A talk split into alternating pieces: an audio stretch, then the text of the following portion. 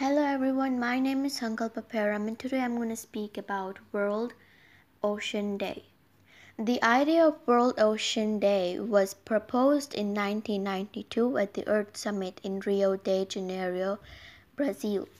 World Ocean Day is observed every year on 8 June to create awareness among human beings of, of the benefits it has enjoyed from the ocean so far. The day highlights the needs and necessity to protect oceans from further deterioration. The UN declared World Ocean Day as an official occasion in 2008. The UN has also hosted different themes each year to celebrate the day.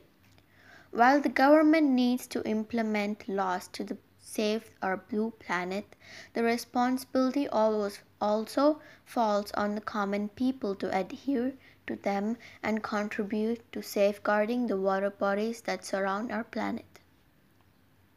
This year's theme will focus on the life and livelihood that the ocean sustains. The theme of the World Ocean Day 2021 is the ocean, life and livelihood. This year will be the second virtual meeting of World Ocean Day due to the COVID-19 situation across the world.